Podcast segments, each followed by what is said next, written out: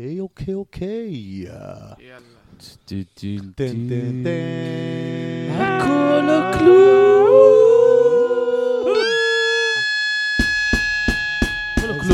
הכל או כלום. פודקאסט שמדבר על הכל ועל כלום. ברוכים הבאים לעוד פרק של הכל וכלום. מלא. תאבא לפתח תקווה. נמצא איתנו אורח מיוחד במינו. הגבר גברים גברות. טל חנה. הידוע בכינויו הגוגרשווילי. שלום, שלום. מה העניינים? מאזינינו תוהים למה ומדוע גוגרשווילי, או בקיצור גוגרשוויל, זה בגלל שורשיו שאהבו ללכת בשבילי זהב בפתח תקווה. כן. בגיאורגיה, a.k.a. גרוזיה, a.k.a. ציצוצחלך. ציצוצחלך. אז מה שלומך? אני מצוין, מה שלומכם אתם? שבח לאל, שבח לאל. שבח לאל? איפה הלכת? ממש. תראה, המאזינים שלנו מכירים אותנו בערך, אבל בוא קח קצת זמן, תספר על עצמך, גיל, במה עובד, סטיות, פטישים, זוגיות, כל מה שאתה יכול, בוא תספר. סטיות ופטישים אני אשאיר, לאחר כך למד, זה נושא קצת, you know. אז בוא נתחיל בזה ששלום לכולם, שמי טל חן, בן 33. שלום גם לך. שלום אותך. רווק. שלום. עוסק בתיווך נדל"ן כבר 6 שנים, וברוך השם, מרוצה מהחיים. הופה. זאת אמירה רצינית. מרוצה מהחיים, זה קשה להיות, אני מקנא בך, יפה מאוד. תכף אנחנו נעשה לך חקירות לעומק, באמת נוודא שאתה לא מרמה אותנו. בדיוק, כשאתה תצא מכאן אתה לא תהיה כל כך מרוצה מהחיים. לא, בעבר, אני זרמנית. אני קולט אותו, יוצא החוצה כדי. למה באתי? נו, אמרו חברים, אמרו צחק. הלך הילד. לא ידעת לאן אתה נכנס. שחרר אותו, שחרר אותו. שחרר את הילד. לא, אמרנו לו פה. You're ready. אז זרקת פה בעצם כמה עובדות שהן מאוד מעניינות, אז בוא נדבר על זה. בן 33. נכון. תודה על האישרור. מתווך. נכון. A.K.A. כלב, סתם, אנחנו נדבר על זה. גם, שלא תיתו, גם אני בעל רישיון תיווך, ואני אומר את זה בצער רב. לא באמת, אני אומר את זה בשיא הגאווה, וזה אחלה מקצוע, פשוט היו כמה שהרסו לנו, וזה לא, טל הוא לא אחד מהם, דרך אגב. אתה רווק. Yes. אתה יודע, בפרק השלישי ששמעת, אני מאמין, דיברנו על נושא האפליקציות וכל הדברים האלה. אתה נעזר בהן? אתה משתמש? כן. אני משתמש בטנדר. אני נעזר באמת ב3 אפליקציות. אנא תספור אותם, ואם אתה לא יכול לספור, תמנה אותם. אני אמנה. את הבמבל, את הקיופיד ואת הטינדר. כמו כולם, אתה מיינסטרים. כן. יש עוד? אתה אומר, השילוש ה... יש גריינדר. זה השילוש הקדוש. גריינדר זה לא... לקהילה הגאה. זה חלק אחר באוכלוסייה. אם אתה חלק ממנה, אז צריך לחקור את העניין. מה זה לחקור? תיכנס בכל הכוח ועם פה פתוח. רק ככה נכנסים. ועם גמישות ב... זה חשוב, זה חשוב. רצוי לציין שאתה עוד מעט טס לתאילנד, אז הוא יחקור חלק אחר של... כן, הוא יחקור את המיניות שלו ואת הגריינדר בסוג אחר. זה פטיש אחר. You can never know. זה יהיה יותר פטיש מפטיש, נראה לי. אז איך הולך בעצם עם כל האפליקציות וכל ה... היכרויות, אתה פעיל? אני פעיל שם, ואני אומר את זה בצער רב שאני פעיל שם, כי אני מאמין שכל מה שקשור... לא, אין קשר להתבייש או כל דבר כזה או אחר. אני חושב שמה שקשור לאפליקציות זה עניין של בריחה מהמציאות. זאת אומרת, אנחנו איבדנו כל ביטחון כזה או אחר בלהתחיל שיחות כאלה ואחרות, עם אנשים רלוונטיים, זאת אומרת, אם זה עם בחורות ברחוב, או עם אנשים שהם רנדומליים באזור, או שלא משנה מה, הכל כבר הופך להיות בכתב, זאת אומרת, אם זה בוואטסאפ, רובוטי, בדיוק. אתה לא חושב שזה כאילו, אני גם השתמשתי באפליקציות האלה המון, לצערי הרב, אבל אתה לא חושב שזה באמת יוצר גם איזשהו... למה לצערך? זה פלטפורמה. כי זה פלטפורמה, אבל אתה לא חושב שזה יוצר איזשהו סוג של גם דיסטנס? זה לפחות משהו שאני... דיברנו על זה, כן, אתה יותר חושב על מה אתה מדבר, אתה לא עצמך. שזה נותן לך סוג של מסך, סוג של הגנה. אתה מי שאתה רוצה להיות, אתה יכול לחשוב לפני. בדיוק, כמו שאתה אומר, יש לך זמן לחשוב על מה שאתה הולך לכתוב, ויש לך את הדילי הזה בעצם... זה סוג של הגנה. כן, אבל גנון הגנה. תחשוב שהיום החברה שלנו מייצגת איזשהו מודל יופי, ואז אתה חייב להעלות את התמונות הכי יפות, ואתה חייב לחשוב איזה תמונה אתה מעלה. אבל הכל גם מזויף. זה הרבה זוויות ופילטרים, אתה לא באמת יודע מה באמת אמיתי. זה לא רק זוויות, זה הכל הזרקות, זה הכל דברים. נגיד מישהי שהיא קצת מלאה, מתביישת מזה, אז מצלמת ממבט עילי, כאילו מלמעלה, ומה את מתביישת? את רוצה להכיר בן אדם, את רוצה אהבה. תהיי מי שאת, תציגי את עצמך. נכון? אני חושב שזה גם... כמה בחורות אתה רואה מעלות תמונה בלי פילטר? היום רוב הבנות מעלות תמונה עם פילטר של אנשים. אני סורי, אני פשוט לא עוקב אחרי כל הדברים האלה. אין לי מושג מה... שאתה אומר פילטר, אני מבין כאילו על מה אתה מדבר, אבל זה מזעזע. אף אחד הוא לא עצמו. כל אחד הוא... זה הכל מזויף. ודרך אגב, והם לא הגרסה הטובה ביותר שלהם. הגרסה הטובה ביותר שלהם זה הם. הם פשוט לא מבינים את זה. הם הופכים להיות בנאליים ומשעממים. נכון. אני מסכים לגמרי. ויותר מזה, אני באמת חושב שבהמשך לפודקאסט השלישי שעשיתם, שדובר בעצם על כל... על כל בעצם השוק בשר שיש באפליקציות האלה. אתה מדבר על הפרק על קצות הבעונות, פרק 3 עם עדן גואטה. נכון, נכון, נכון, נכון. אז שם נאמר שבעצם כל האפליקציות האלה זה בעצם כמו שוק בשר. זה כמו מסחרה של כל כך הרבה אנשים שבעצם כאילו עושים כזה סווייפ לפט, סווייפ רייט, וכאילו זה לא אנושי. לבחור בן אדם על סמך מרדת, זה הדבר הכי מטומטם שאפשר לעשות, סליחה על המילה. כמו שאמרנו, שוק בשר. זה מגעיל אותי. תמיד יש יותר טוב, הסווייפ הבא יהיה יותר טוב. ויותר מזה? רגע, אבל באפליקציות האלה, בסופו של דבר, אתה באמת בוחר על פי חיצוניות. כי אין לך, אתה לא יודע מי הבן אדם שמולך. לא רק. תכונות אופי. יש לך גם ביו, באמת. כן, אבל הכל זה בכתב, הכל זה מזוהה. אתה יכול להיות מספר אחד בעולם הכי איכותי, הכי טוב, אבל אתה לא. אבל אם אתה לא יודע לכתוב את זה, או אתה לא יודע איך בדיוק, אתה צריך להיות עצמך. השוק הזה צריך להיות... זה מצמצם מאוד האפשרויות. אתה צריך להיות עצמך, ואתה תפגוש את מי שיותר מתאימים לך. לפני שאתה מגיע לביו וכל השטויות האלה, אתה קודם כל מסתכל על הבן אדם ועל התמונה. נכון. יש לי שאלה רגע. זה נכון שגברים כן משלמים על האפליקציה ונשים לא? מה, בטינדר? כן. גם בטינדר וגם בקיופיד, כן. וואו. באמת? את זה אני לא יודעת, באמת, נשים לא משלמות על האפליקציה. הן יכולות לשלם, אבל הן בוחרות שלא, כי עם כל הכבוד יהיה להן פניות מפה ועד אחר כך. רגע שנייה, אז יש לי אמרה מאוד חשובה בנוגע לזה, כי אם דיברנו על שוק בשר... זה בעצם כמו במועדונים, שנשים נכנסות חינם וגברים משלמים. אם אין אני למילי, כל אחד צריך עדן בחיים. אם משהו חינם, אם אתה מקבל משהו בחינם, תדע שאתה המוצר. וככה זה נשים, נכון. אז הוא, אהבתי. שנשים הם המוצר. אתה בעצם אומר שלקחו את האישה, עשו אותה מוצר, והגבר בעצם משלם כדי ללכת לראות מה יש על המדף. בדיוק. נכון מאוד, זה כמו חלון ראווה בעצם בחנות, אתה בא ובוחר ועושה סווייפ לפט. זה אחד הדברים המזעזעים ששמעתי בחיי, כי זה פותח פתח רחב מאוד לזנות.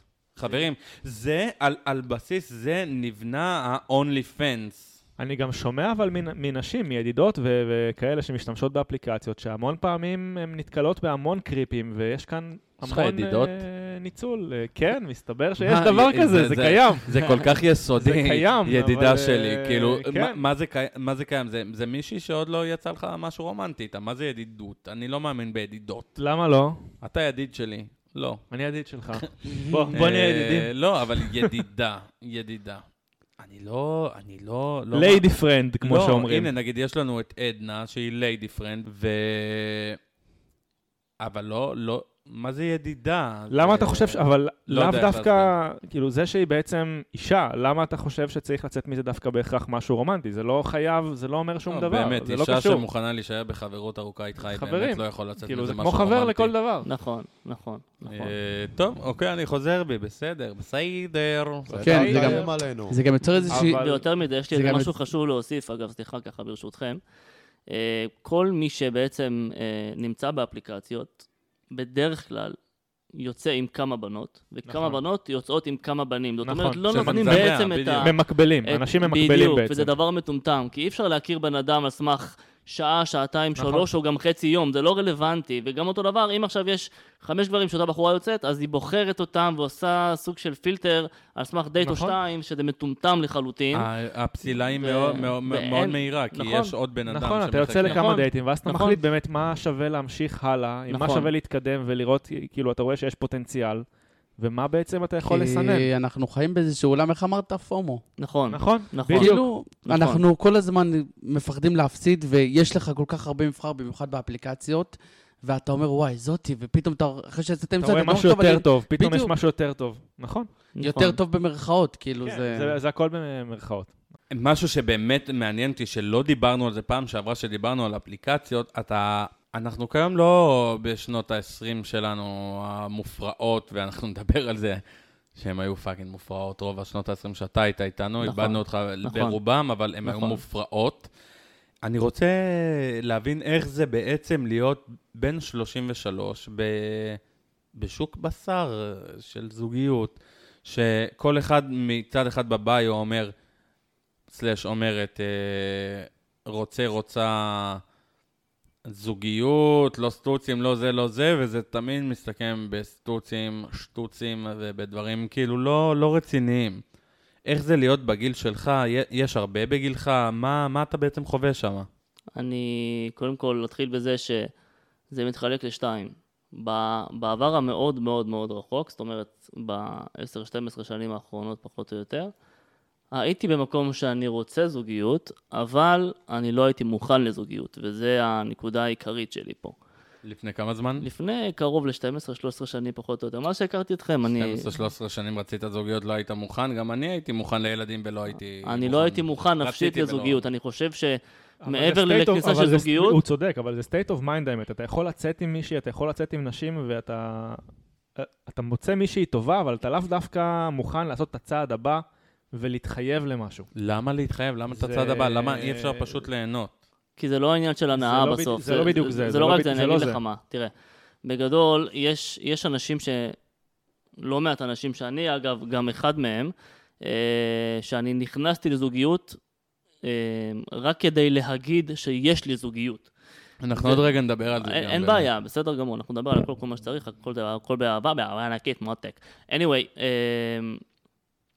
אני באמת נכנסתי למקום שאני סך הכל רוצה להכתיר את עצמי כאחד שנכנס לזוגיות. וכדי בעצם להשתיק את כל הרעשים, את כל רעשי הרקע.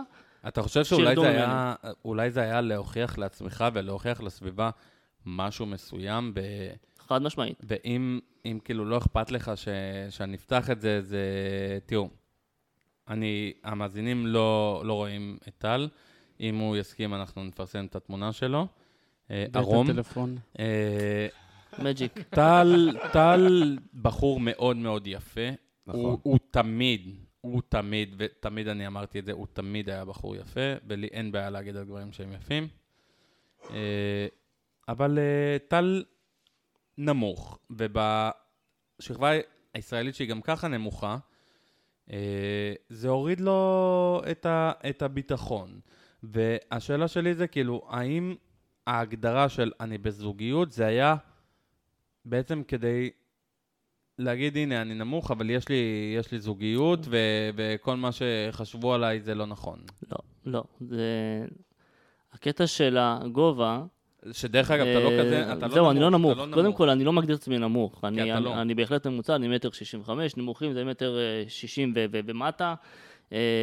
אז אני לא מגדיר את עצמי כנמוך, יחד עם זאת, יש אנשים שהם טיפה יותר גבוהים ממני, ויש אנשים שנמוכים יותר, וזה בסדר גמור, העניין הוא שנייה. אני אסביר משהו. אני לא בעצם נכנסתי לזוגיות כדי להוכיח לעצמי שבגלל שאני... לא לעצמך, לסובבים אותך. אם אני מוכיח לסובבים אותי, זה גם לעצמי. זה גם כאילו משהו שבא יד ביד. לא תמיד. זה בסדר, מבחינתי זה בסדר. שזה בעצם להוכיח לעצמי שאני יכול להיכנס לזוגיות, כי אני תקופה מאוד ארוכה לפני כן לא הייתי בזוגיות. וחיפשתי הרבה. אבל לא הרגשת שנגיד פוסלות אותך בגלל אלמנטים חיצוניים כגון גובה, כאילו שזה בעיקר? אני, עכשיו שאני מסתכל על זה, לא, זה לא קשור לגובה. לא, אבל אנחנו לא מסתכלים עכשיו, אנחנו מסתכלים בעבר, אז זה ביטחון עצמי, שנבע אולי מאותה סיבה. זה נבע מהרבה מאוד דברים. אני יכול לשאול לך משהו, האם זה קשור לאותה קבוצה פנימית של אנחנו היינו?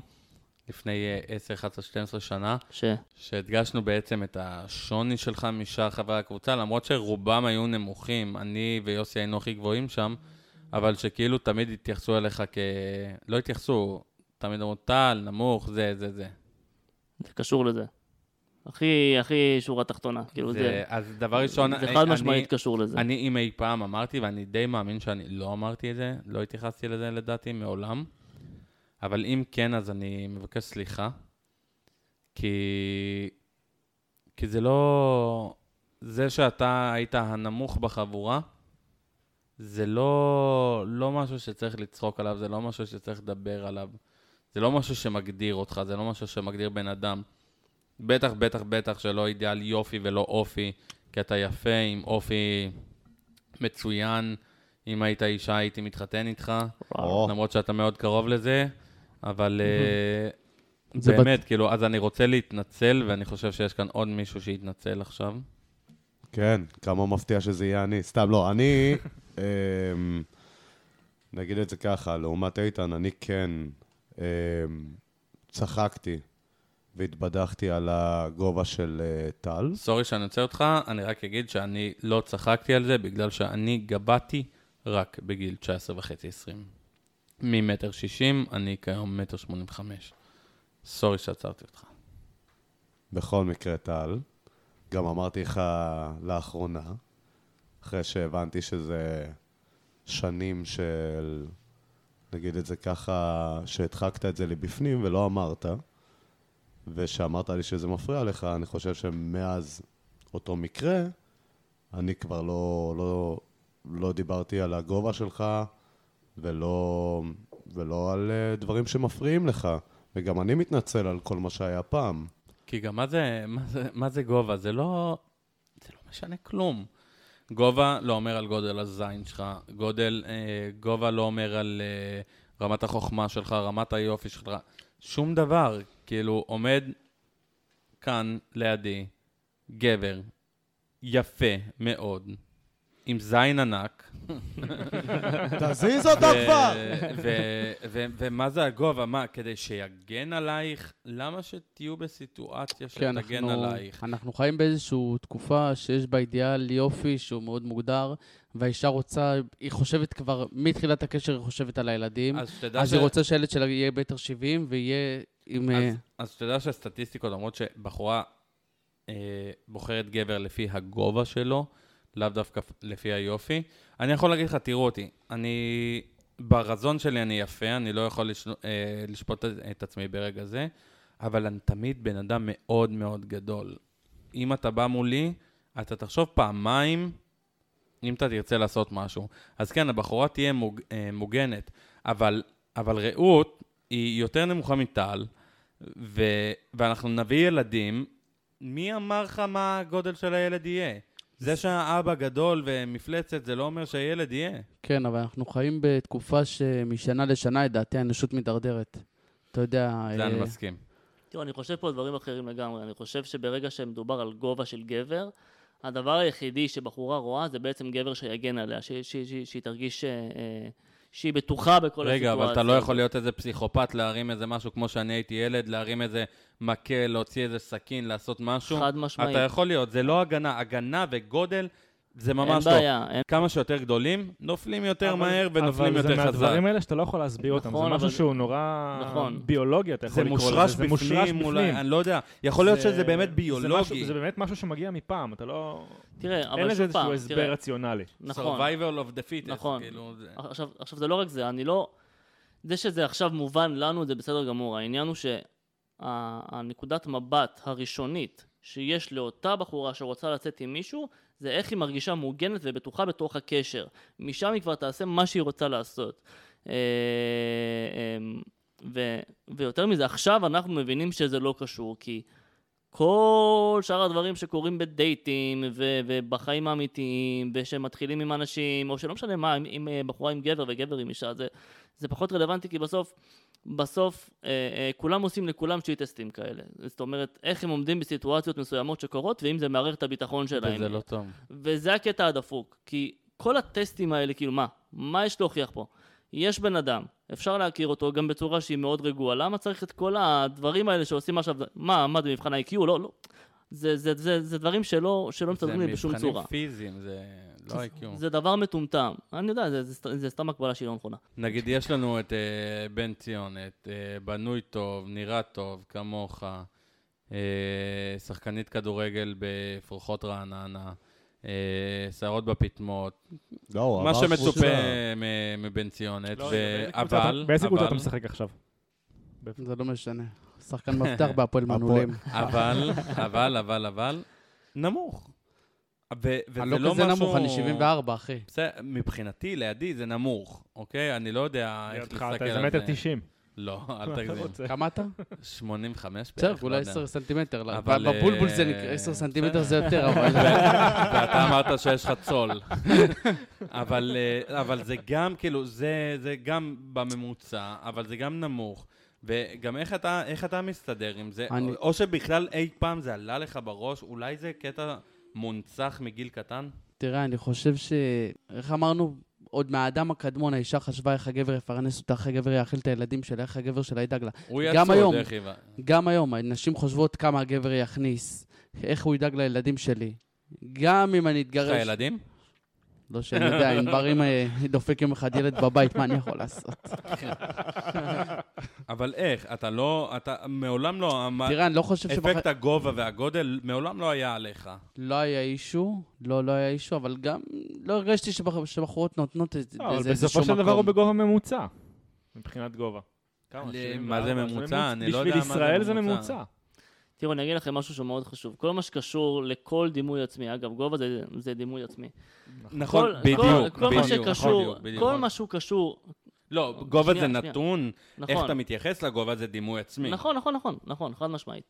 וכל מה שקשור לדימוי העצמי זה מושרש מהילדות. זה בעצם מה שלומדים מההורים ומהסביבה ומהחברים וכל מה שאני קלטתי בחיים. אז זה בעצם אצלך נתפס מהילדות, אבל גם אצלי אני נתפסתי תמיד כל חיי כהגמד.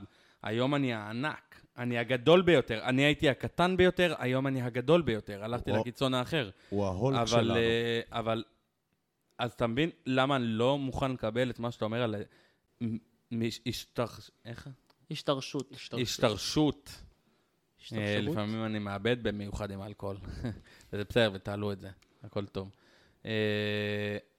אז אצלי זה לא קיים, אצלי להפך, אצלי ההשתרשות של להיות הקטן ביותר, הגיע עם מנגנון הגנה מטורף, של אל תנסה להקטין אותי, שזה גם לא למקום הנכון, זה גם לא טוב, אבל היום אל תנסה להקטין אותי, ואם אני אגיב לך, זה יכול להיות מאוד מסוכן.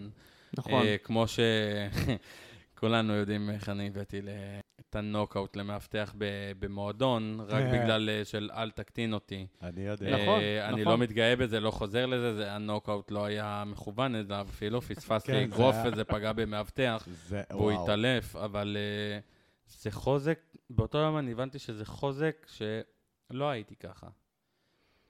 וזה משהו שאני יצרתי, את המפלצת הזאת, איך שאני קורא לזה שנמצאת היום. תמיד חשבו אולי שאני לא חכם, שאני לא מספיק, שלא הכל, ועשיתי הכל כדי שהבינו שלא. ההשתרשות הזאת, לקחתי אותה למקום של בוא עכשיו, תגיד לי שאני לא. ואני לא חושב שמישהו יכול לעשות את זה. אני יכול להגיד פה משהו שהוא קצת יותר עמוק ממה שאתה אומר. כי ברגע שאתה חושב על עצמך שאני סתם דוגמה... קצת יותר עמוק אתה בסין. זה היה הכי עמוק. הכל בסדר. זה קצת יותר עמוק מהסיבה הפשוטה שזה בעצם משהו שאתה יצרת לעצמך. עכשיו, למה יצרת את זה? כי אתה לא רצית להרגיש ככה שוב פעם, ואתה לא תרשה לאף אחד לדבר אליך בצורה הזאת שדיברו אליך בעבר, כדי שחלילה לא יקטין אותך. לא, אני אתן להם. היום, אם אתה מנסה להקטין אותי, אתה תגיד, אז אני אשאל אותך מול כולם. מה זה עושה לך טוב? אתה מנסה להקטין אותי? מה עושה לך טוב? בעבר, תשאל את איתן של העבר, באותו יום אתה מקבל אגרוף, 10 טון, לתוך הראש שלך, ובוא תצא מזה. ובוא תצא מזה, אתה מתעלף באותו רגע. אם עכשיו אני אקח את זה למקום אחר, הדימוי גוף השפיע עליי, באופן אישי, בשנות ה-10. זאת אומרת, בוא נגיד... 30-10. בטח, you know it. אז בוא נגיד, מגיל 14 כזה, עד גיל 22, פחות או יותר, זה המצב שבעצם כל המקומות האלה קיבלו מקום יותר יציב. עכשיו, המקום יציב זה בא ממקום של, אוקיי, אם זה מה שאומרים, כנראה שזה נכון. ואם, אבל יפה, רגע, שנייה. המצב הנתון נכון, אבל לא כל לא נכון. אז אני לקחתי את זה בצורה לא נכונה, כי אז, אני עברתי ילדות שהיא לא כל כך פשוטה. עברתי ילדות מאוד קשה, ממקום שאני, בתור אדם, אני גמגמתי, אני לא דיברתי בצורה נכון, הזאת, בשום צורה. אני לא... בוא נגיד שבכלל לא חשבתי בכלל לעסוק במה שאני עוסק. לא חשבתי... שאני אגיע למקומות שאני כרגע הגעתי אליהם, ויותר מזה, אני הבנתי מה כן לעשות כדי להגיע למקומות הנכונים יותר. אז בעצם כמוני אתה עשית את התהליך שלך. נכון. יפה. נכון. זה ראוי להערכה. לגמרי. עכשיו, אני משהו אחד מרחף.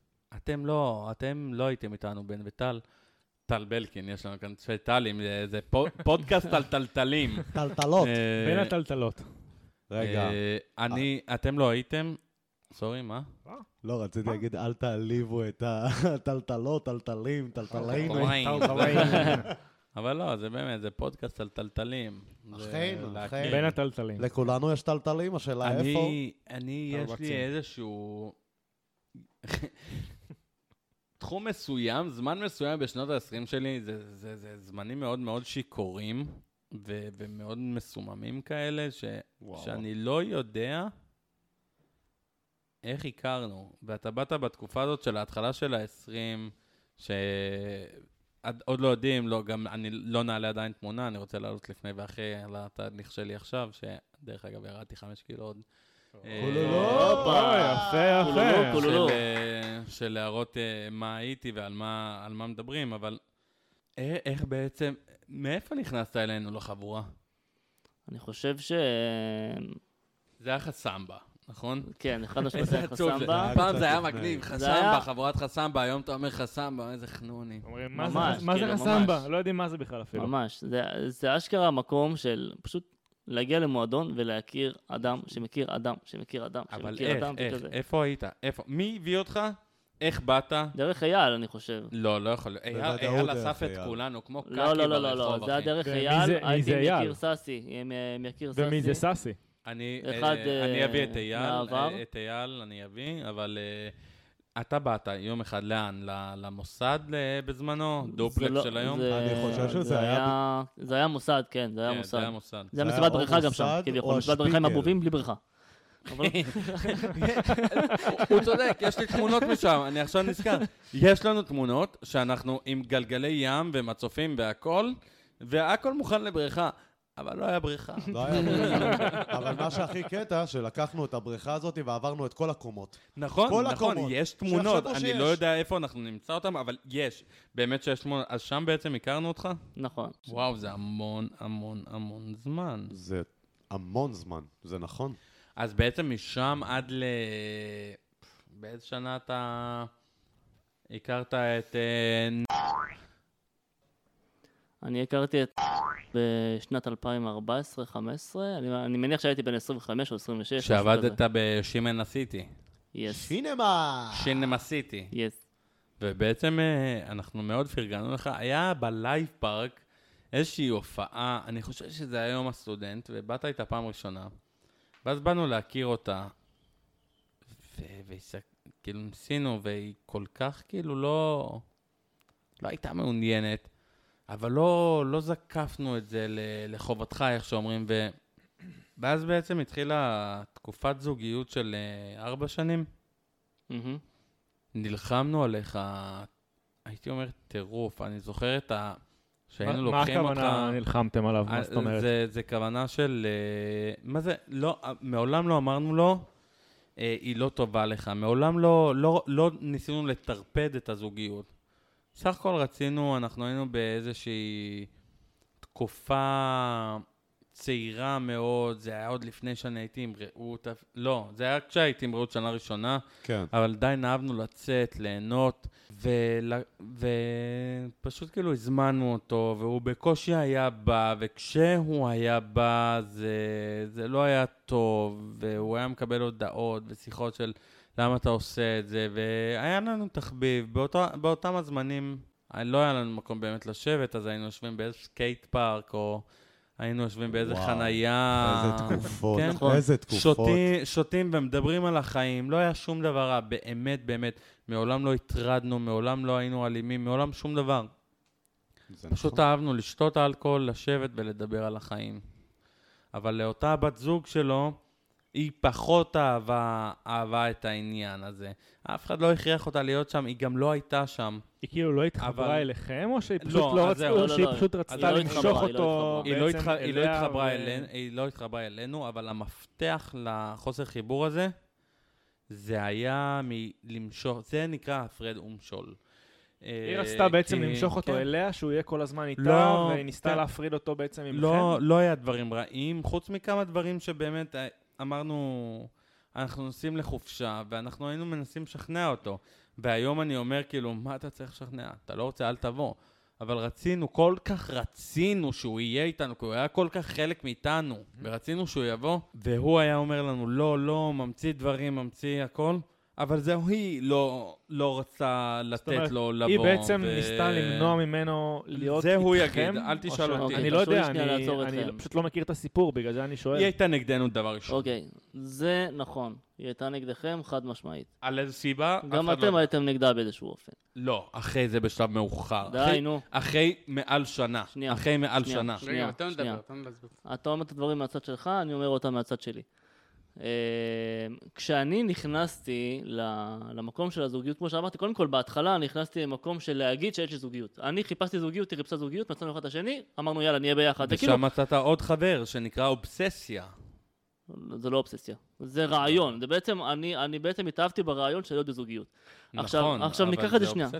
ניקח את זה שנייה שלב אחד קדימה. ברגע שאני נכנסתי למקום הזה, אז... קודם כל, אני חושב, אם אני זוכר נכון, אתם פחות התחברתם אליה. זה לא נכון. אם אני זוכר נכון. ניסינו לדבר איתה. רגע, תן לו שנייה. אז הוא שואל. לא שאלתי, אני אמרתי. שנייה. לא, אתה שאלת, זה היה בלשון שאלה. ואני אמרתי, אז אני עניתי לך, אתה טועה. אנחנו רצינו, ניסינו. אוקיי, סבבה, קיבלתי. אני חוויתי את זה כאילו, אתם לא רוצים אותה. אני חוויתי את זה ממנה כאילו, היא לא רוצה אתכם. והיה לי כל כך הרבה סלט בראש, ובסוף בחרתי מה שבחרתי. בכל אופן... לא, לא, לא, מה זה בחרתי מה שבחרתי? בוא לא נייפה את זה. אוקיי. נותק הקשר, וזה כאב לנו בקטע אחר. אתה יודע מה? נכון. הקשר נותק, וזה הגיע ממקום מאוד אישי שלי. אבל יש לי שאלה בעצם... מה זה אישי? שנייה, רגע, אנחנו נגיע לכל השאלות, נמנו רגע שנייה, כאילו שתיים את המשפט, יש לי פשוט קשב וריכוז. שקב וריקוב. נכון, מה שהוא אמר. כן. כמו שאמרתי בהתחלה, אני הייתי מאוהב ברעיון של להיות בזוגיות, אוקיי? וזה, אגב, המקום הכי גרוע להיות בו כשמוצאים אהבה, או שכל דבר כזה או אחר. אז קודם כל, לפני שאני אמשיך את המשפט, אני מבקש מכולם לא להיכנס לזוגיות שאתם רק רוצים זוגיות. כי אם אתם לא מוכנים לזה, אל תיכנסו לזה. אבל זה זוגיות ראשונה. אתה לא יכול להגיד לבן אדם, אל תיכנס לזוגיות ראשונה. לא, אני אומר להיכנס למקום הנכון. העניין הוא שזה יכול להגיע למצב נורא רעיל, ובסופו של דבר ליצור כאן המון בעיות. אל תיקח זוגיות על חשבון משהו אחר, תיקח זוגיות יחד עם כל החיים שלך. גם, ושאתה בשל לזוגיות, ולא כדי להגיד, אני רוצה זוגיות, כי אני לא רוצה להרגיש לבד, או לא משנה מה. נכון. זה העניין. לגמרי. אוקיי? עכשיו, אם אנחנו עוברים שלב אחד קדימה, בעצם, אנחנו הגענו למצב ש... בוא נתחיל מזה, הקשר שלנו, שלי ושלה, לא היה טוב. ברור. בשום צורה. אתה מסכים איתי שזה... מאיזה בחינה? מה לא טוב? קשר אובססיבי.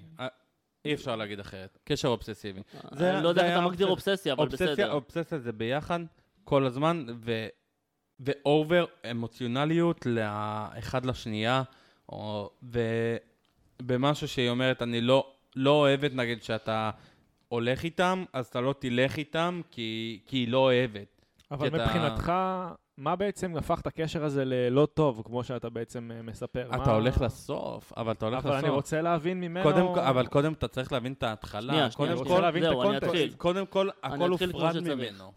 אני צריך... בגלל שאני לא מכיר אותה, אני לא מכיר את כל הסיטואציה, אני מנסה להבין את הקונטקסט. אנחנו נגיע גם לסוף. זה פשוט סיפור שנבנה, אוקיי? אני לא רוצה פשוט להגיע אחורה וקדימה, אז בואו שניה נתחיל מההתחלה. אז בעצם כל העניין הזה בעצם נבנה על מקום של אני רציתי זוגיות כדי להגיד שאני רוצה זוגיות, זה פה וזה נגמר, שבעצם, סליחה למילה, שלא יזיינו לי את המוח. קיבלת זוגיות. אוקיי, קיבלתי זוגיות, אבל חרא של זוגיות. עכשיו למה זה... לא, זה היה בהתחלה בסדר, לא? לא. לא, מההתחלה? זה מההתחלה לא היה בסדר, כל הזמן אמרתי, אוקיי, בוא נתקן, עכשיו בוא, כמה אתה יכול לתקן? 4 שנים לתקן. אבל מה לא היה בסדר שם? התקשורת. מבחינתי, זוגיות חייבת. דווקא זה? כן. חייבת לבנות על תקשורת. זה הדבר הכי חשוב. מה זאת אומרת? תקשורת? חייבת לבנות על תקשורת. אני הרגשתי שאני, קודם כל, כל דבר שאני אוהב לעשות, אם זה איתכם... התפסלה בעצם כל מה שאהבת. בדיוק. אז בעצם כל מה שאהבתי, פתאום לא קיים. פתאום היא לא אהבה. ואז מתוך האובססיה אתה בעצם פסלת אותנו. פסלתי... זאת אומרת, היא בעצם הקטינה את כל מה שאתה רוצה ואת כל מה שאתה בעצם אוהב, והיא ניסתה למשוך את זה לכיוון שלה. היא שלטה בו. והיא משכה אותך לכיוון שבעצם של הדברים שהיא רוצה לעשות. מריונטה. תחשוב שיש לך חבל, אני באמצע, הם מאחורה, והיא מהצד השני. עכשיו, כל אחד מושך לכיוון שלו. עכשיו, לי לא היה אז עמוד שדרה. משחקי הדיונון. באמת, בובה כאילו מריונטה, בובת חוטים. זה מה שהיא בנתה פה. עכשיו, אני הייתי איתכם תקופה של כמה? של 5-6 שנים פחות או יותר? לפניה? לפניה, כן. כן, 5 שנים. זהו, 5 שנים. משהו כזה בסגנון. ואני מאוד הייתי כמה לאהבה, כמה ממקום של להיכנס למקום של די כבר, יאללה כבר נשבר לי הזין, סליחה למילה, ויאללה בוא ניכנס לזה כבר. כמה לא ממקום של דרגון בול, לא כמה וואי, זה מה שבאתי להגיד. כמה ממקום של רצון. בדיחה מטומטמת שתיכנס, אבל... זה הקטע, אני גם באתי לספר אותה. מי שיגחך. אתה מבין? כן, אנחנו חושבות אותו דבר. בכל אופן, ברגע שאני... שבעצם יש משהו שאני מאוד רוצה, ופתאום הוא קיים, אז לא יודע, קרה לי משהו מוזר בראש, שבעצם אמר שכל מה שאתה רוצה כרגע, עזור. כאילו, יש לך עכשיו את הזוגיות שלך, תהיה בזוגיות עכשיו. וזה היה כאילו 100% זוגיות. ניתקת כבר איתנו קשר, כבר זהו, נגמר. נכון. הזוגיות הזאת היא בעצם ביטלה את אותך בעצם ואת כל החיים האישיים שלך וכל מה שהיה בעצם. כל מה שהגיע לפני הזוגיות. זה מעבר מהיכרות עם טל. היא ביטלה הכל. עכשיו, היא ביטלה קודם כל את העניין של ה... כל העני העצמי שלך בעצם. כן. אני איבדתי את עצמי, איבדתי את התכונות שלי, אני לא הבנתי כל כך מי אני לא הבנתי לאיזה מקום אני הגעתי. אני יכול גם להגיד משהו, הוא בעצם שם משקפיים ורודות על העיניים, וראה את העולם בעולם ורוד מהכיוון שלו, שהוא היה ממש לא נכון. אחרי שהכל התנפץ, אחרי שהכל הזוגיות, כאילו, אחרי שנפרדת, אחרי שהכל, לא היינו איתך שם. ואז פתאום אתה יצרת איתי קשר, ואז פתאום אנחנו דיברנו, ואז באת אליי בעצם הביתה, לבית של ההורים, וישמנו במרפסת ודיברנו. והייתי צריך להסביר לו, היה לו כל כך הרבה אנטי נגד כולנו, נגד עידן, נגד יוסי. והייתי צריך להסביר לו, אחי, אתה רגע תפקח, תפתח את המסך, אתה זה שטועה שם. לא, הם לא עשו לך כלום. להפך, הביאו לך הזדמנויות על הזדמנויות. נכון. והיה לו קשה, ואני הייתי המתווך בין לבין, ובעצם היה לי מאוד מאוד חשוב, טל חן היה מבחינתי נכס, אני אהבתי את האישיות שלו, ואני אמרתי, אני יכלתי להגיד מה שהרוב היו אומרים, יאללה, שילך והכל, ושיהיה לו בהצלחה. אבל לא, אני אמרתי, אני נכניס אותו לחבורה. לחבורה כולנו מוקצים. והוא יתאים שם. אז באתי והכנסתי אותו, אל תפקה. לא, לא בסדר. הכנסתי משהו לעין. אז באתי וכאילו עשיתי הכל, דיברתי איתם, ואני מדבר על לא מפגש אחד, על שבועות של שכנועים, עידן, יוסי, תנו צ'אנס, תנו הכל, זה, דבר איתם, תגיד סליחה, תגיד זה. בסופו של דבר טל זה מי שהיה אמור להגיד סליחה, והוא יצא גבר והוא אמר סליחה, והנה הוא היום פה, הוא יודע שזהו, שזה המקום שלו, הוא יודע לאן ללכת, הוא יודע שהוא לא יעשה את הדבר הזה שוב. מה שהיה כבר עבר, הבן אדם שהיום עומד מולי, זה ממש ממש ממש לא הבן אדם שעמד לפני. היום זה בן אדם עם שכל, יודע מה הוא רוצה, ועם מקצוע. ומפה אנחנו נבין שהגוגר שביל שלנו, תלכן, הוא מתווך. הופה. כן, שנייה. לפני שנגיע לתיווך. למה? אני רוצה עכשיו. יש לך לפני? לפני שנגיע לתיווך, יש לי משהו להוסיף, אבל לא, אנחנו נעשה מה שאני רוצה. אני פה אורח. אנחנו תכינו קפה בינתיים. אתה אורח, תיקח. אין קפה, אין, נגמר. הלך ילד. הלך ילד. תקשיבו, אני רוצה ש... בצהלל. זה פרט מאוד חשוב. כאילו, עזבו שנייה את זה. זה פרט מאוד חשוב, כי ברגע שלוקחים מטאפורית, כן, לאדם את הדברים שהוא אוהב, זה כאילו מכניסים חיה לכלוב, ואומרים לה, את תשתי ואת אוכלי, ברגע שאני אגיד שאת תשתי ואת אוכלי, ומה שאני אגיד לך. ואז בעצם אותו קשר גרם לי בעצם לפקפוק לגבי כל הדברים שאני חושב, שנייה, לגבי כל הדברים שאני חושב, ובעצם החדיר בי אמונות שאני בכלל לא האמנתי בהם. זאת אומרת, אתה יודע, הדברים שאני... זוגיות רעילה. כן, כן, כן, כן. צריך להיזהר. ובגלל זה אני אומר, אל תיכנסו למקום שהוא לא נכון, רק כי אתם רוצים את הטייטל, זה הכל. אפשר להוסיף משהו? אל תיכנסו למקום שמנסה לשנות אתכם, כי מי שאיתכם שיואב את מי שאתם... נכון. ברור, כמו שאני כבר אמרתי את זה, זה אתה יכול... אתה מכיר מה שאתה לא רוצה, אתה יודע מה אתה רוצה, ואתה יודע עם מה אתה מוכן להסתדר. ואל תנסו לשנות בן אדם, כי הבן אדם שאתם תשנו, זה יהיה בכוח. זה לא מה שאתם באמת רוצים. מה? מה? מה רשמת? שבא לו שווארמה. אני רשמתי שבא לי שווארמה. גם לי בשווארמה. אוי, תהיו לי בריאים. אתם יודעים מה? טוב, חברים, אז... אני הייתי רוצה להיכנס למקצוע שלך, שאני ואתה חולקים אותו מקצוע, לפחות בעבר שלי. בוא תספר בעצם... במעבר אחד, בואו נעבור פה על משהו לא קשור לגמרי. בוא תספר מה אתה עושה. אני מתווך נדל"ן כבר איזה 6 שנים. אתה כבר לא ג'יגולו? שמע, זה היה כאילו עבודה צדדית. זה בשנות ה-20, כאילו זה, אבל הוא כבר עבר את זה. טוב, עיקר המקצוע שלי בגדול זה ללוות מוכרים שרוצים למכור את הנכסים שלהם, אם זה בתים, אם זה קרקעות כאלה ואחרות וכדומה. גם סחירויות. נכון, נכון. ובנוסף, לעזור לרוכשים לקנות את הדירה הראשונה שלהם, או לשפר דיור. שיפור דיור בגדול, זה מקום שיש אדם שרוצה לקנות 4 חדרים ולמכור 3, והפוך, 5 לעבור 4 וכן הלאה. וזאת אומרת שהוא מוכר את הדירה, זאת אומרת הוא צריך למכור את הדירה, לסגור את המשכנתא ואז למנף אותה, נכון? נכון, נכון. לא הבנתי, מה? על המשכנתא, מה הקשר?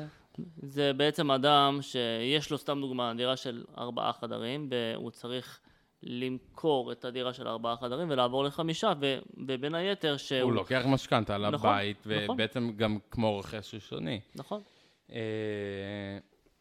שמע, שוק הנדל"ן הוא רעוע. נכון. הייתה עליית מחיר מטורפת.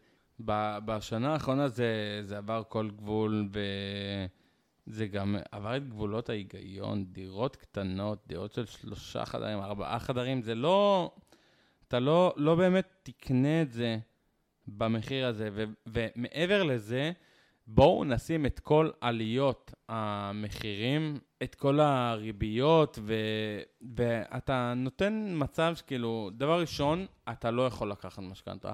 דבר שני, מי שלקח משכנתה על דירות גבוהות, כאילו בעלות גבוהה, הם לא יוכלו להחזיר. אנחנו, לדעתי, צועדים בקצב ענק למשבר הסאב פריים, משבר ההייטקס. זה משהו שלא... זה נקודת אל חזור מבחינתי. אני חושב שהממשלה לא תיתן לזה לקרות... אבל הממשלה לא אמורה להתערב.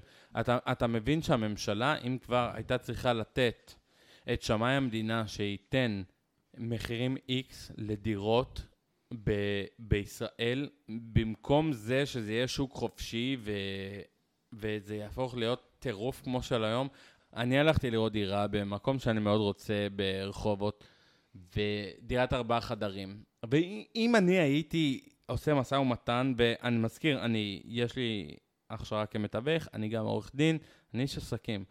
אם אני הייתי מדבר עם האישה שמוכרת את הבית, הייתי לוקח את הבית מזמן, אבל עד היום הבית עדיין בשוק, מעל שנה, על מה? זה על רעב של מתווך, וסורי, טל, אני מחלק את המתווכים למתווכים שהם מכובדים ועושים לבין כלבים. הם עושים את השם של המתווכים כי באמת אנחנו באנו, אני יכלתי לקנות את הדירה הזאת מזומן, חבר'ה, אוקיי? עזבו את החזירות של הבעלת דירה, היא לא רצתה. ואז אני באתי למתווך, אני אמרתי לו, שמע, אני הגעתי דרכך, אני מתווך בעצמי, אין בעיה. אני לא משלם לך 2.5%. אתה לא תקבל 2.5%. הוא אמר, אז אל תחתום, תלך. אתם יודעים מה עשיתי? הלכתי. עד היום הוא מדבר איתי. תראו, 2% פלוס מע"מ, שזה 2.5%, שזה במחירים אסטרונומיים, מחירים מטורפים לשוק של אז, וגם של היום, והוא יורד, אבל אתה צריך לתת כאילו, בוא, מוכר, קונה, אתה לוקח משתי הצדדים, עזוב את זה שאני רוצה להעביר חוק שאתה תיקח רק מצד אחד, אבל אתה לוקח משתיהם, כל אחד 40,000-50,000 שקל, זה יספיק לך.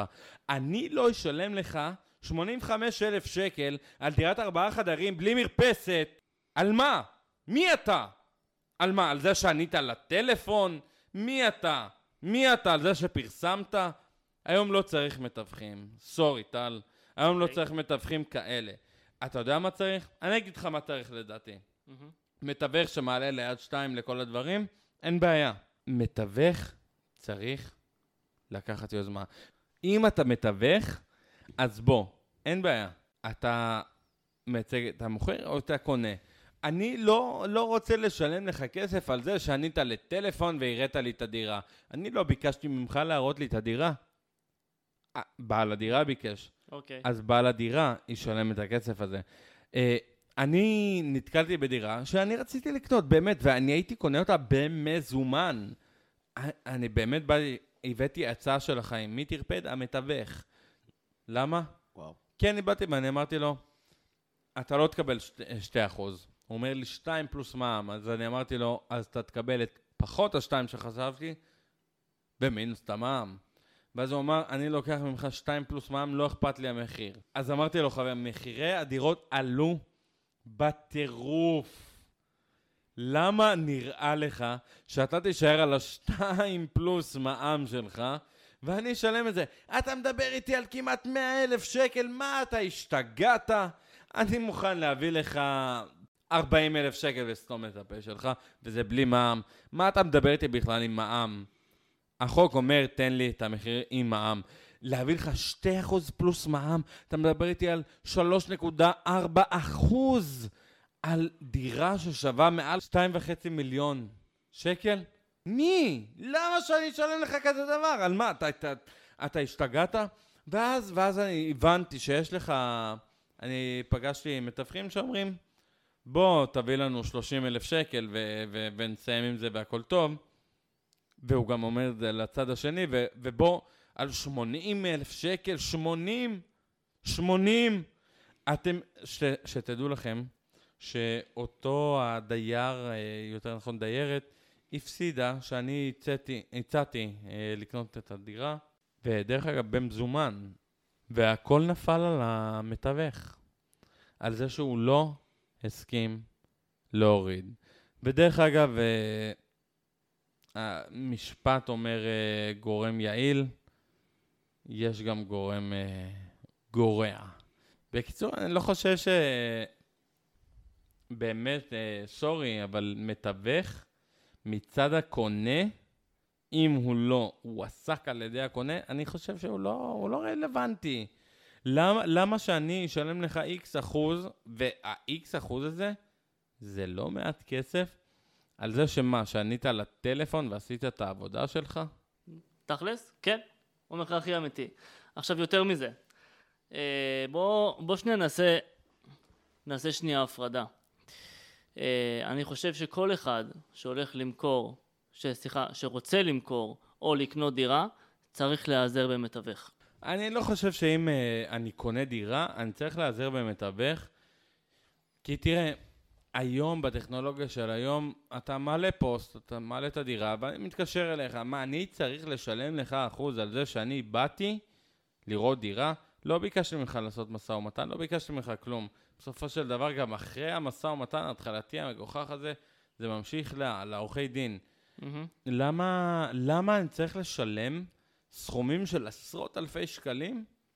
על זה שמה, ענית על הטלפון, ואני לא אומר כמובן עליך שענית על הטלפון, אתה נותן שירות למוכר הדירה, אתה לא נותן לי שירות. אם לקחתי אותך ואמרתי לך, תמצא לי דירה, לקחת את האחוזים, תיקח ממה שאתה רוצה, אבל לא על זה שפרסמת משהו שכולם יכולים. הבעיה היא שבישראל אין חוק שמגן לא על הסוחר ולא על הקונה. נכון. וזה בעייתי, פה מתחילה הבעיה, זה לא מעוגן בחוק, ואז כל אחד, זה חוקי המערב הפרוע, כל אחד עושה מה שהוא רוצה. בדיוק, נכון. אני חושב שכאילו, סתם נגיד לצורך הדוגמה. זה מקצוע פרוץ. בדיוק, ההיגיון הוא שהמוכר צריך לשלם את האחוזים, כי אני הרי לא שכרתי את השירותים של המתווך. נכון? שמעו, קודם כל... רגע, אתה עובד בשביל בן אדם, אז כאילו, אתה מפרסם בשביל בן אדם, נגיד אני עובד בחברת X, ואני אומר, אני רוצה שתקנו את המוצרים של חברת X, ואני מפרסם את המוצרים של חברת X. אוקיי. אז מי שקונה את המוצרים של חברת X, אני אעשה על זה רווח? לא, אני עבדתי בשביל מי שהעסיק אותי, בשביל מי ששילם לי. למה שאני אתקשר אליך, תבוא, תראה לי דירה של מישהו אחר שאתה עובד בשבילו, ואני צריך לשלם לך. דרך אגב, זה למאזינים שלנו שידעו, אני יצאתי בהרבה הרבה הרבה דיונים והתכתבויות על לבטל את הדבר הזה, לעשות את זה כעבירה פלילית. אתה לא יכול לגבות ממני מחיר על משהו שאתה לא מוכר לי. זה לא אתה מוכר לי. תראה, התפקיד של מתווך בכללי, זה לתווך בין שני אנשים. נכון. אתה יודע, המתווך אחד אמר לי, אתה לא תדבר עם בעל הדירה, זה היה עם בעלת הדירה, על המחיר. מה אני אמרתי לו? אתה ממש לא שם, ואתה ממש ממש ממש לא תגיד לי, עם מי אני מדבר על המחיר? ואני דיברתי על המחיר עם בעלת הדירה.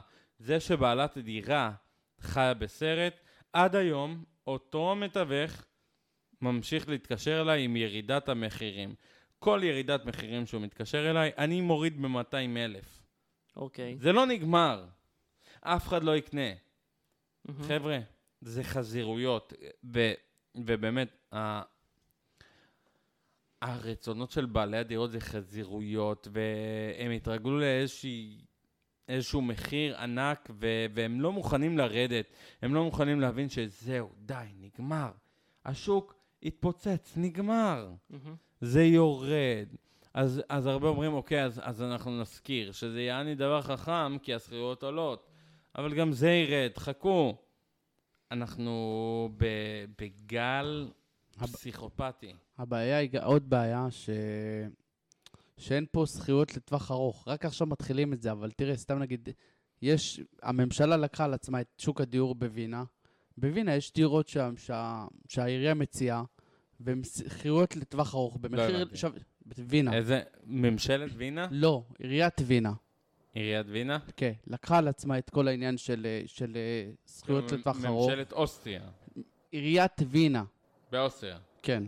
לקחה על עצמה את שוק הדיור, והם כאילו בנו דירות ארוכות טווח, דירות עירוניות. להשכרה לטווח ארוך. כן, בדיוק, והשכירויות הן במחיר שווה לכל נפש.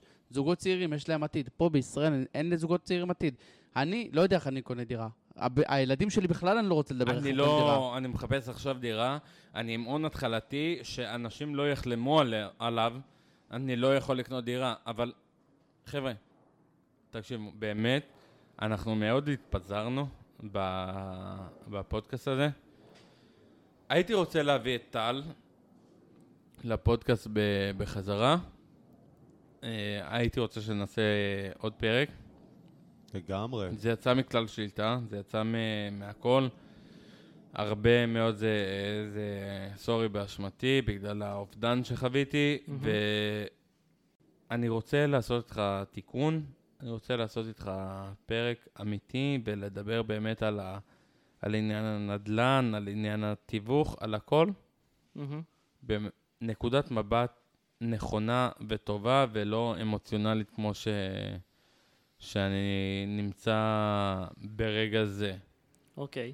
אוקיי, אבל מה אני כן הייתי רוצה לדבר איתך עכשיו, ובתור אחד החברים הכי טובים שלנו, אתה אדם שאתה תחזור אלינו.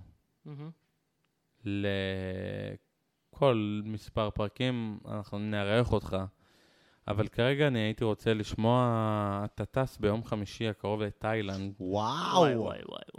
تايلاند اتراكشو تايلاند اهلا اهلا اهلا اهلا فوتو انا ايتي اوتيل شمع دبر شلون كيلو اتتاس لواد نכון ده عميت انت بتوعد انا ايتي مع عوده بتيول لروما وانا قمرت اليوم انا רוצה ללכת לבד וכל הזמן נצמד אליי מישהו כל הזמן לא רציתי ואתה עכשיו טס לבד לגמרי. איך זה מרגיש? זה לא מפחיד? שמע, קודם כל זה סופר מרגש. זה סופר מרגש, וברור שיש חשש, יש פחד. וזה קודם כל, זה בא ממקום שאני אף פעם לא הייתי במקום לבד. אני לא טיילתי לבד בארץ, לא טיילתי לבד בעולם, ויותר מזה, כאילו... גם בילדות המאוד מאוד מאוד מוקדמת, אני גם לא היה לי כל כך חברים, אז כאילו הייתי מאוד נידח כזה, ולקח לי זמן לבנות את עצמי, והאמת שבא לי זה ג'וק, כאילו בחודשיים האחרונים שאמרתי לעצמי, וואלה, בא לי, אני כבר 3 שנים חולם על תאילנד. והייתי בתאילנד, נכון, לפני זה עשור. מהסיבות הלא נכונות. למה? כן נכונות. לא, כי אתה יודע, היה בהתחלה, לפני איזה עשור שהייתי אמור לטוס איתכם, אז סבא שלי נפטר. נכון. ומשם לא הרגשתי נכון לטוס, כי רציתי לכבד אותו, ורציתי יותר משפחה, וזה כמובן בחירה מעולה שאני קיבלתי, ברוך השם. מובן. ואז הבחירה לטוס עם אחת הידידות שלי, הייתה בחירה שהיא מלמדת, נקרא לזה ככה, כי... זה לימד אותי הרבה על עצמי, ועל הרבה מה אני לא רוצה לעשות, ואיך אני לא רוצה להיות. ועכשיו אני קורא לזה התיקון. זאת אומרת, התיקון שלי לחופשה הספציפית הזאת, ושאני עושה הכל לבד. כאילו, אני מדבר עם אנשים לבד, אני דואג לעצמי כלכלית לבד, אני שומר על עצמי לבד, אני מסתובב עם האנשים הנכונים, אני אתחבר לאנשים הנכונים. זאת אומרת, הכל ממש מנקודת מבט של להתפתח כאדם במקום שהוא רחוק מכולם. ומבחינתי זה עולם, אני סופר מתרגש, מפחיד כמובן, אני סופר מתרגש, ואני בטוח שיהיה כיף. אתה חושב שזה שאתה עושה טיול לבד והכל, זה גם כאילו סוג של מבחן כלפי עצמך, איך להתמודד לבד? חד משמעית. חד משמעית. זה בא במקום שמהרגע שסגרתי את הטיסה, יש לי כבר 12 קבוצות בוואטסאפ של תאילנד, ויש לי כמה קבוצות שאני חבר בהן גם בפייסבוק, וכבר הכרתי אנשים שצריכים להיות שם בתאילנד, ויראו אותי כבר שם. ממש, יש לי כבר איזה קבוצה קטנה פה ושם, בשביל שתהיה לי נחיתה רכה, נקרא לזה ככה. ומשם אני אזרום, ואני בטוח שיהיה כיף. חבר'ה, אני עשיתי ליינה פה. לא חשבתי שזה יהיה כל כך ארוך. לא חשבתי שזה יהיה המצב. באמת, יש לי כאן, כאילו, אני עובר ועובר ועובר על כל כך הרבה דברים לדבר, על כל כך הרבה חוויות. יש לך פה חומר לעוד כמה פרקים, לעוד פרק. פרק? לעוד עונה. טל, תבוא בפרק 10. אופה. אולי אפילו לפני שהוא יחזור מתאילנד, ישר אני נחת פה. אחרי תאילנד יבוא לפרק, זה דווקא. תקשיבו, אני אומר את האמת, יש לי עוד כל כך, כל כך, כל כך, כל כך, לשאול אותך, לדבר איתך. נכנסנו לעומק, להכי עומק שיש, זה העומק הכי חברי שיש עם אורח, כאילו שאנחנו לא מכירים. זה לא אורח, זה אח. לעולם זה לא היה קורה, בדיוק, זה לא אורח. בחיים זה לא היה קורה אם לא היינו מכירים אותו, זה ברור. נכון. ואני באמת עוצר את זה כאן, וזה אפילו לא רבע מהליינאפ שרשמתי, אז אתם לא יכולים... פשוט תשמור את זה לפעמים הבאות. אני אשמור, ברור. אתה לא יכול להכניס עשור... נכון. של חברות ושל חוויות. אתה לא יכול. לפרק כזה קצר וגם צריכים להשאיר למאזינים שלנו טעם לעוד. לשמוע את זה. נכון, נכון. וואו, יש עוד המון המון לשמוע. המאזינים שלנו, כל השלוש, לא מבינים אפילו כמה עוד יש לשמוע. זה מדהים. יש המון, יש המון. ובאמת לא הגענו אפילו לרבע. טל, אני מאחל לך בתאילנד המון, המון, המון, המון, המון בהצלחה, שתהיה תמיד בצד הנותן. ליידי בוי. ושתעשה חיים, ותגלה את עצמך, ותגיע עם תובנות. אפילו התובנות שאתה תגיע, יש לנו כל כך הרבה מה לדבר איתך. לגמרי. זה מדהים, זה לא נגמר, ועוד עדיין דיברנו על המון. אנחנו כרגע העברנו שנים בלי לדבר על העיקר, אבל העיקר זה הכל, ואנחנו הכל וכלום. אחר? רגע, אז בוא נעשה את זה מיוחד. בוא ניתן לטל לעשות את ה... לסכם את הפרק. קודם כל, איך היה לך בפרק? מגניב. האמת שבוא... בוא תסכם. מאתגר.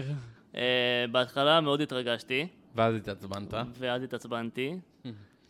אני חוויתי קשת של רגשות כמו של בחורה, אבל בסדר, יאללה, אני איתכם. נו, זה מה שאנחנו, זה אנחנו. הצבנו אותך, ריגשנו אותך, עשינו לך, ונשאר לך עדיין טעם לעוד. לגמרי. אז באמת היה מקסים, תודה רבה על האירוח. תודה לך שהגעת, ותגיע שוב. מאזינים יקרים, תודה רבה ששמעתם את הפרק שלנו. תודה רבה. אנחנו נתראה בפרק הבא. מבטיחים לתת לכם עוד, ומבטיחים שבהמשך יהיה עוד מטל חן. תודה רבה! תודה רבה לטל חן! תודה רבה.